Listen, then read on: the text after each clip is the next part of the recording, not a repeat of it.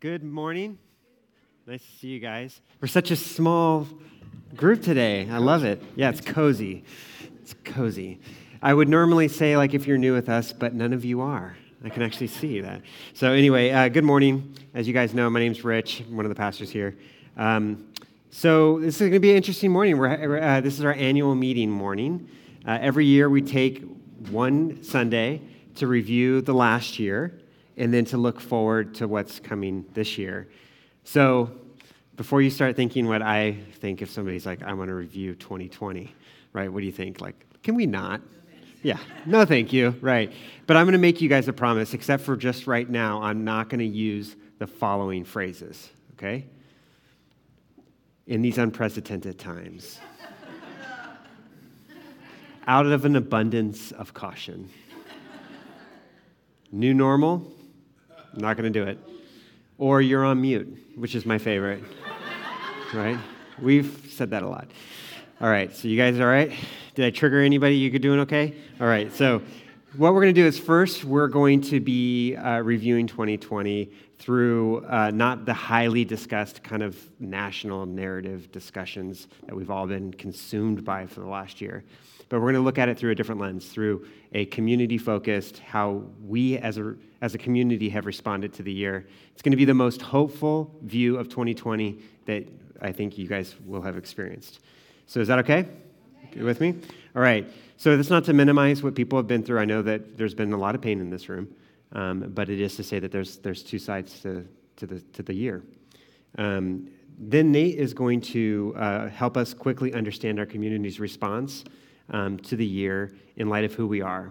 Essentially, like why we responded the way we did, right? Finally, we're going to look forward uh, to some awesome stuff that's getting launched and happening right now in our midst. So we I compiled a fun video. Courtney did a great job on the video. I love it. So let's go ahead and uh, watch this quick video.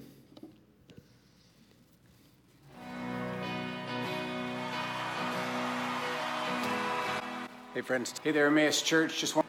Hi. Hello, Emmaus. We're so glad. To... I wish that we could be together in the same place. We're gathering one time at 9 a.m. online. God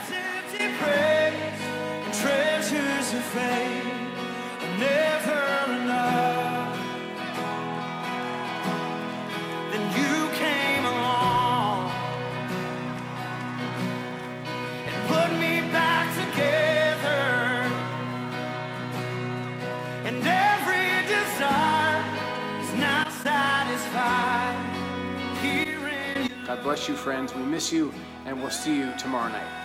You should listen to the women. You remember this place at the theater. We're going to meet.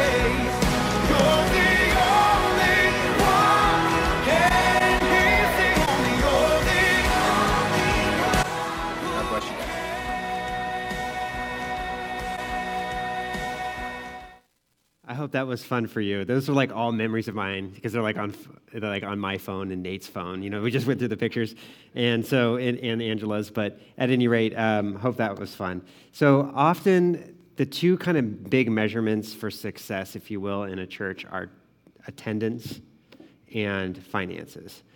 Honestly, they're kind of unhelpful measurements in, in many, many ways, because obviously you, you can't measure spiritual growth, right, for instance, in those two measurements. But we are going to um, look at those two because they can tell a story. Um, it's, it's pretty interesting when, when we look at the last year through that lens. So, okay, Barna did a big research study and they, they discovered that one in three practicing Christians have stopped participating in church completely in 2020. It's insane, right? Now, what's weird is that here at Emmaus, we were at about 330 on any given Sunday a year ago in 2019, but in 2020, we we're about 440. So we've actually increased in size relatively significantly, right? So that's, that's amazing. But what's, what's even more interesting to me is that we can actually see when people are streaming online, like uh, where they drop off. A lot of churches are experiencing like a big bump in the beginning, and then it, it just kind of, people just kind of leave. it, I think, honestly, it's, um, they're getting distracted by the latest uh, cat video on Facebook, you know, cat videos. So, um, but see, you guys don't like cats, apparently. So you're my people. So, um, but because you don't, you guys don't leave. You stick with it. And so the analytics show that you guys are like all the way through to the end. And this is this is like kind of like fruit, if you will, from the way I see it, that you guys are not just um, liking posts or attending an event, but you're actually participating. You're staying all the way through communion online, as well as worship at the end. So you're participating, you're entering in and becoming a, a, part of the community, not just watching or spectator of an event. So uh, not only people are watching online and coming in person, but we've actually had 23 people commit to be members at Emmaus in the last year. And this is in a year when we didn't even have a formal membership class. So um, it's, it's, it's a big, it's a large, large number for us in our small church here. Um, also, this year, um, at the very beginning of the shutdown, the lock, lockdown orders, and all that jazz, um, we um, launched our largest ever uh, discipleship uh, like program. It's called the Way of Life. Um, we did the Apostles' Creed, if you remember. There was 13 groups, led 120 people through this discipleship program, and it was 12 what 12 14 weeks long it was a long time frame that people committed to. And um, it's just big numbers, honestly. We, it was larger than we expected in terms of a response. We also uh, did the Way of Life 2, which went through the Lord's Prayer. Uh, so, Apostles' Creed and Lord's Prayer. In addition to that, we hosted our largest ever men's event and women's event in the middle of a pandemic. But we did, and it was awesome. Uh, they, were, they were great. Um, Okay, so then now we're going to look through the lens of like finance, the financial side, and how it has enabled ministry to happen. So, as a little bit of context, every year uh, the board that, that you guys that we elect um, sets the budget for the next year. Uh, last year, the budget was set at $548,000. That's what we projected or anticipated would come in in the way of giving. Um, but you guys actually gave $682,000. So it's a significantly larger number. Yep, one more, there you go. Okay, so this, this is interesting because the, the year brought so many challenges, as you all know. Um, we, challenges were everywhere, but we, there were also opportunities to give. Um, we, as a community, gave away a whopping $234,544 it's a huge amount of money. It's almost a quarter of it's almost a quarter of a million dollars. Um, so, in a year when uncertainty abounds, right? Hoarding is kind of a human like response to that, or it can be. Think toilet paper, April 2020. You guys remember that? Yeah. But you didn't do that. You didn't do that. Maybe you did, but you didn't do that here. so here you gave. Um, and that's just, it's just amazing to me. It shows kind of where, where we're at um, as a community. In addition to those funds, we also hired two full time tutors um, to meet the educational challenges of 2020. Um, Courtney's going to share a little bit more about that.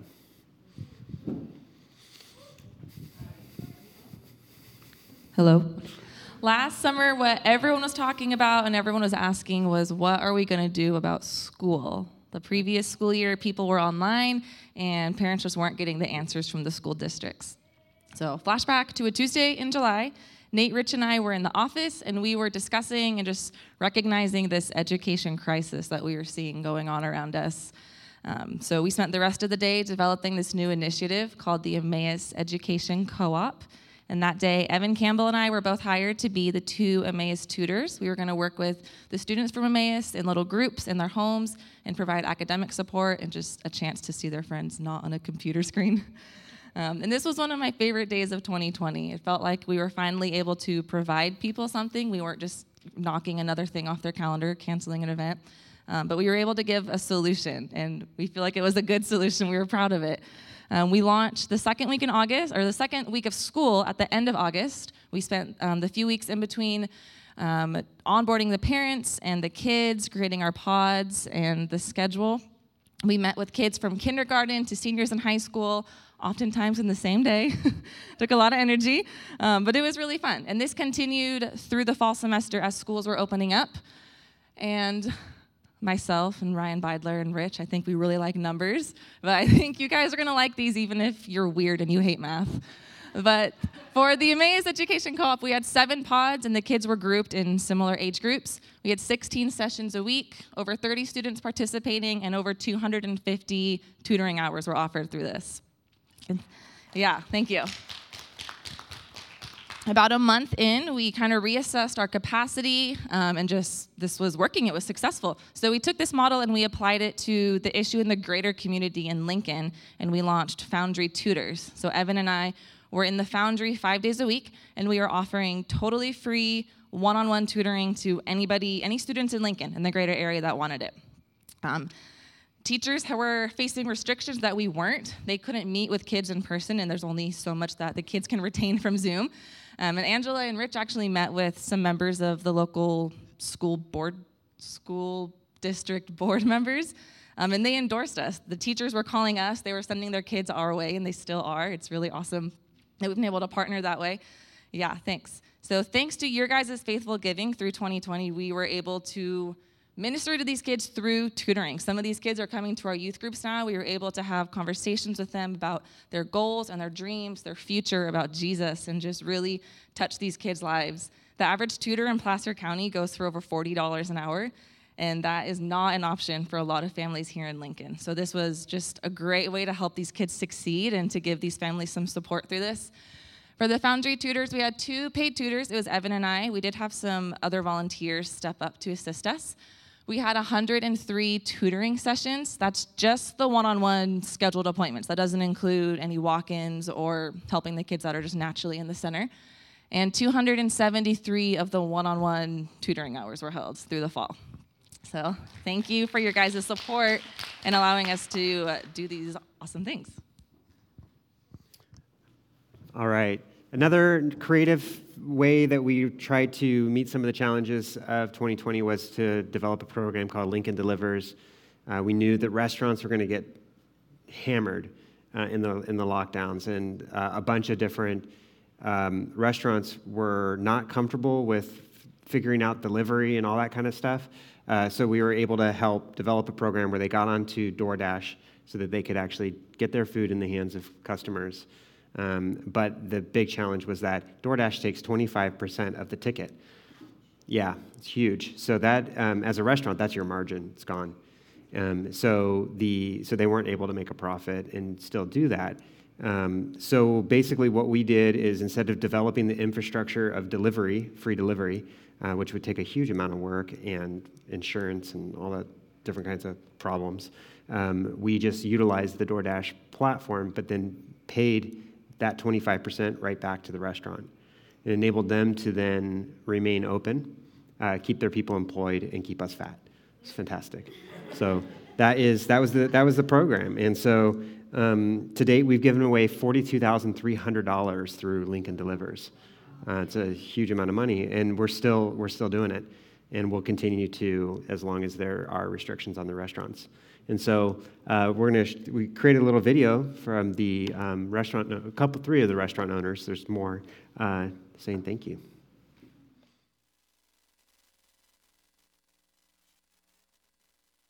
In the early months of the pandemic, spring of 2020, uh, when local restaurants, especially, were having to figure out how to do business with a whole new set of restrictions there was a group of us from town who got together to try to just make a difference in some way economically. We talked about several opportunities, several ideas that we could pursue, and we realized that though we couldn't eat in the local restaurants, restaurants were still being able to do business, but they had to use these third party delivery services. The problem with that was that these third party delivery services were charging 30%, basically taking the entire profit uh, away from the cafes. And so uh, the, we started a plan that was just very simple. We just were going to pay for the delivery fees. The program is called Lincoln Delivers, and it really is that simple. Lincoln Delivers helped us out a lot. We have about 75% of our business coming in through DoorDash, and with your support, we were able to pull through. About 10 to 20% of our business is through DoorDash a day, you know, some days even more. And without the help that we've been receiving, um, we wouldn't be making any profit. You know, be keeping customers, but no money coming through the door, which, which has obviously been a big part of keeping our doors open. Yeah, thank you guys so much for your support, and anything you can do is, is great. We really appreciate it. Really, I want to say from my bottom of my heart, thank you to all people of the Lincoln and of course the church. This idea is a very good idea to keep our business going on and other businesses too. So if you're looking for a practical way to make an impact locally, I hope you'll consider participating in Lincoln Delivers. And let's continue to keep these restaurants thriving.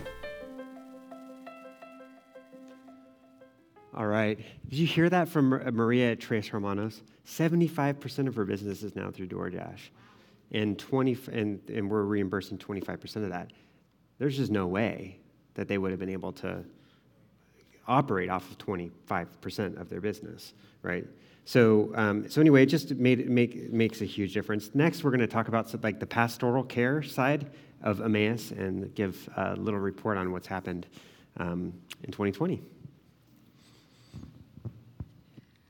so rich already shared about your generosity and how you didn't hoard your resources, you didn't hoard your money, which is remarkable and amazing.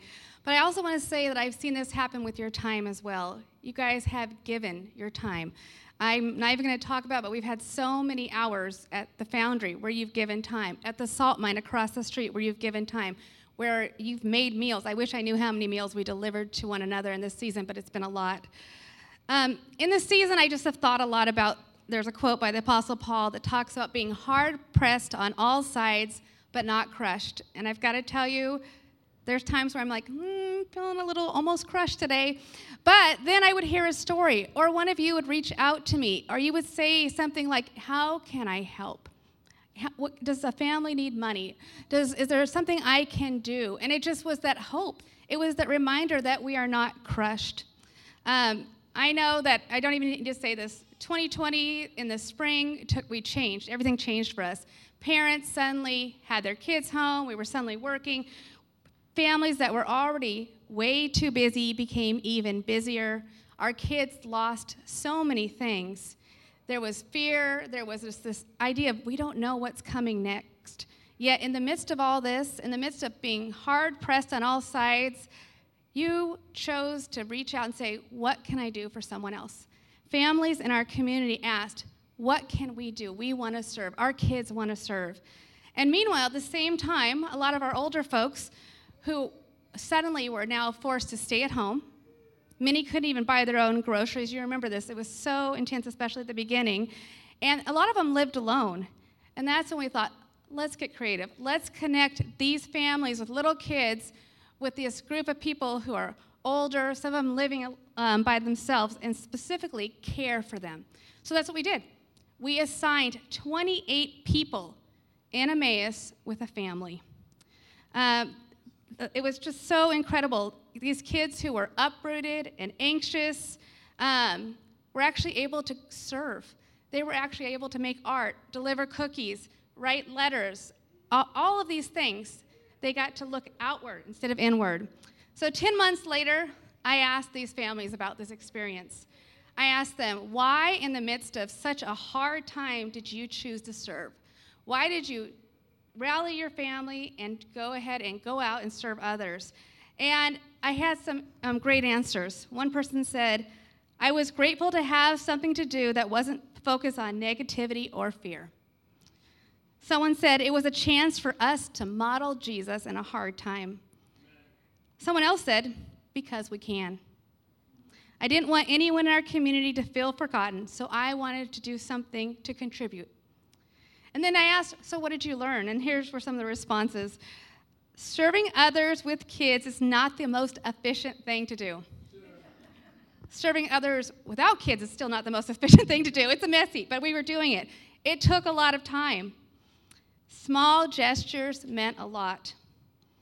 People in this community met other people in this community that, despite going to church with them for years, they never knew before, and real relationships have been formed.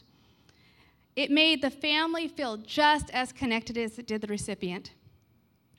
It reinforced to our kids what community and what the church is really about.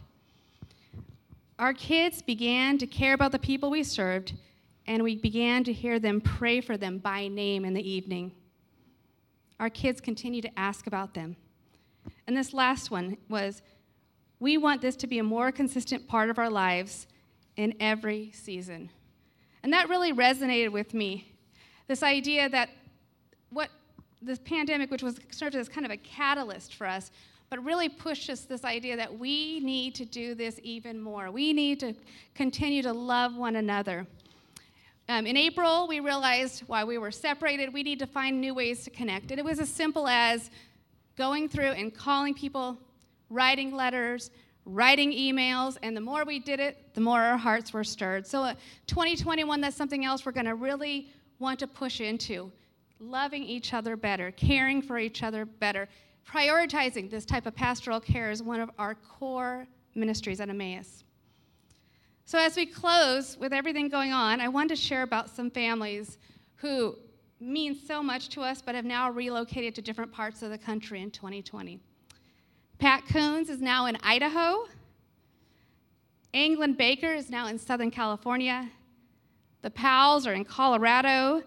The Georges are in Washington. And the Martinezes are now in Texas. We really miss their faces. But we also know that some of them, thanks to Livestream, are still with us. So we miss you guys, and we're so glad you're still with us. Um, we love them, and they have been such a part of the stability that we have. The other part of 2020 has been the real loss of some of the people we love so much who are now in the presence of Jesus. This year, we grieved the loss of Bob Coons, Jim Allen, Rilla Sumner, Steve Fraga, Jeanette Hernandez, and Francis Thompson. Part of who we are is because of those people who were part of our community. I'd like to just take a few moments and pray for them, or pray for us. Dear Father, thank you for our community. We thank you for the love that is prevalent at Emmaus. And today we also want to thank you for those who have been part of our community and who are now in your presence.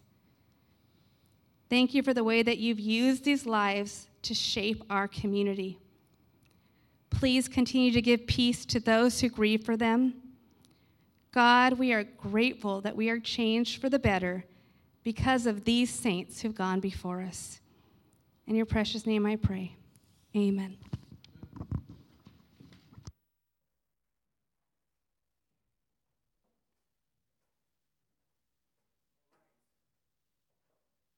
So, why is the question? Why was 2020 such a fruitful year for our community? Why, in a year that most of us will remember as difficult, as disappointing, as painful, as lonely, as divisive, Why, in this year, where we limited so many of the things that we do, we canceled so much of what we typically do as a church community, why didn't our church just fall apart? Why did we, and not just Emmaus, but several other churches, why did we actually emerge out of 2020 stronger in some ways than we were before? There's a sense in which asking those kinds of questions is like asking, how does a tree produce an orange? It's like there's a certain degree of mystery that just goes along with it. I don't think we can reduce any life to a formula. But neither should we ignore what Jesus said about how growth happens and what results from that growth. So, if you were to ask me why, or to explain why 2020 was not just a good year, but why it was an especially fruitful year for Emmaus, based on the teachings of Jesus, I would say this friends, we are experiencing the fruit of stability. That's what's happening. We're experiencing the fruit of stability. We're like a tree with deep roots, which is strong enough not just to weather the storms of winter but to emerge in the spring bearing new fruit. Okay. Here's what Jesus says to his followers in John chapter 15. He says, I am the true vine, and my Father is the gardener. He cuts off every branch in me that bears no fruit, while every branch that does bear fruit, he prunes so that it will be even more fruitful. You are already clean because of the word I've spoken to you. Remain in me as I remain in you. No branch can bear fruit by itself, it must remain in the vine. Neither can you bear fruit unless you remain in me. Jesus goes on to say, I am the vine, you are the branches. If you remain in me and I in you, you will bear much fruit. Apart from me, you can do nothing. If you do not remain in me, you're like a branch that's thrown away and withers, such branches are picked up and thrown into the fire and burned. If you remain in me, and my words remain in you, ask whatever you wish, and it will be done for you. This is to my Father's glory, that you bear much fruit, showing yourselves to be my disciples. So let's walk through this really quickly. Notice this. What is the goal of this teaching of Jesus to his disciples? What does he want to happen? He wants them to bear much fruit, right? And then what is the threat against that? What is the adversity that they may, what is the bad thing that might happen? You might get cut off, right? And then what would be the reason for getting cut off? Why would the branch get cut off of the vine? Because it doesn't bear fruit, right? It bears no fruit. So bearing fruit is not just the goal, it's the requirement, it's essential, it's expected. And yet, the one thing that Jesus actually says that his disciples need to do, the only one thing, the actual instruction is this. And it's such a clear call because Jesus reiterates it several times. This is the instruction remain in me. In that whole vine and branches parable, there's only one thing that the disciples are actually told to do, and that is to remain in me. According to the metaphorical language, the imperative is simply stay connected to the vine. And so, the conclusion of Jesus' teaching, which might startle us if we're influenced by spiritual subcultures, which prioritize new and exciting and innovative and dramatic and attractive, the, the, the conclusion of Christ's teaching is this staying results in being fruitful.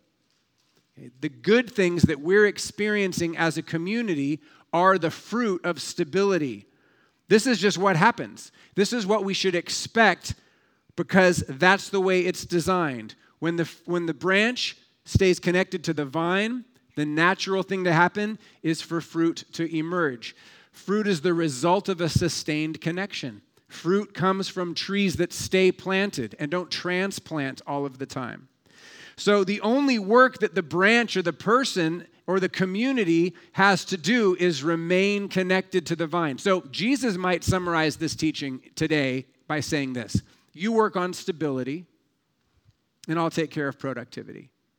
Okay? Your job is to stay connected to me, and I will bring fruit through you into the world. So, friends, here we are. We're almost 16 years old as a community. Our roots are growing deep into this clay soil in Lincoln, California, and it's soil that's been plowed by those who have faithfully gone before us. And our community is bearing fruit.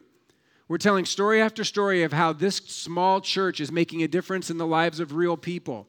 We're living in a profoundly challenging time when worldwide brokenness disrupts institutional structures and dismantles cultural assumptions. Everybody's aware of the problems. Few are offering compelling solutions. The church need not run frantically into the chaos of the crowd, nor do we need to cower in fear in the corner. We, our movement, what we do, how we spend our money, our time, our resources can and must be more purposeful than that. We must stay connected to the vine so that we know what to do and so that we have the power to do it and to do it well. Friends, our rootedness is what we bring to the table. Okay? Our stability as a church, as a part of this greater city, our stability is the much needed method of healing that we offer to a culture that has been destabilized in so many ways. Schools are breaking down. Well, we're here providing tutoring, right? Businesses are breaking down. We can be a stabilizing presence even as an economic support of restaurants. Our stability is what we bring to the table. Last thought, friends, the church of Jesus, the church that Christ and the apostles started, it's the most resilient movement in the history of the world.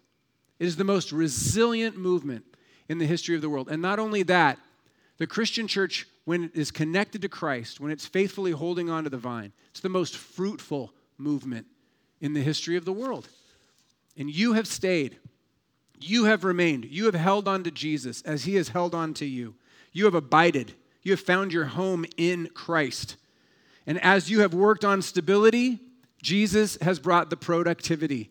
To the glory of the Father, we are experiencing the fruit of stability. Amen? Amen. Amen. So, this next week, let me point forward to one thing. On Wednesday is our Ash Wednesday gathering. This is the gathering that traditionally kicks off this season of Lent. And I want to invite you to embrace this because this is kind of what we're talking about. We're, when we embrace stability, we're embracing in part the historic movements of the church, the traditions of the church. We're embracing the, the story that we tell every year about the love of Christ, his death for the sin of the world, his resurrection on Easter. So we want to practice this, practice and rehearse this staying, abiding kind of uh, following of Jesus. Wednesday is Ash Wednesday. It begins this season called Lent, which essentially is a time of fasting that prepares us for the biggest feast of the Christian year, the biggest celebration, which is Easter morning. It's the day of the resurrection. So, my encouragement to us is let's just continue to send our roots deep. Let's continue to tell the story. Let's continue to practice um, the teachings of the church. Let's continue to be a. A personification of stability, trusting that God will bring, bring the fruit of healing, He'll bring the fruit of joy, He'll bring the fruit of restoration of all things as we stay connected to Him. Amen? Amen. Let's ask for His help. Lord, we look to you both in celebration and with um, a need, Lord, for continued energy, strength, and wisdom as we root our lives in you. God, thank you for this church community. Empower us with wisdom, power to make an effective impact on this town and the towns around it. Lord, we look to you for help and we thank you and give you all the praise. In Jesus' name, amen. Amen.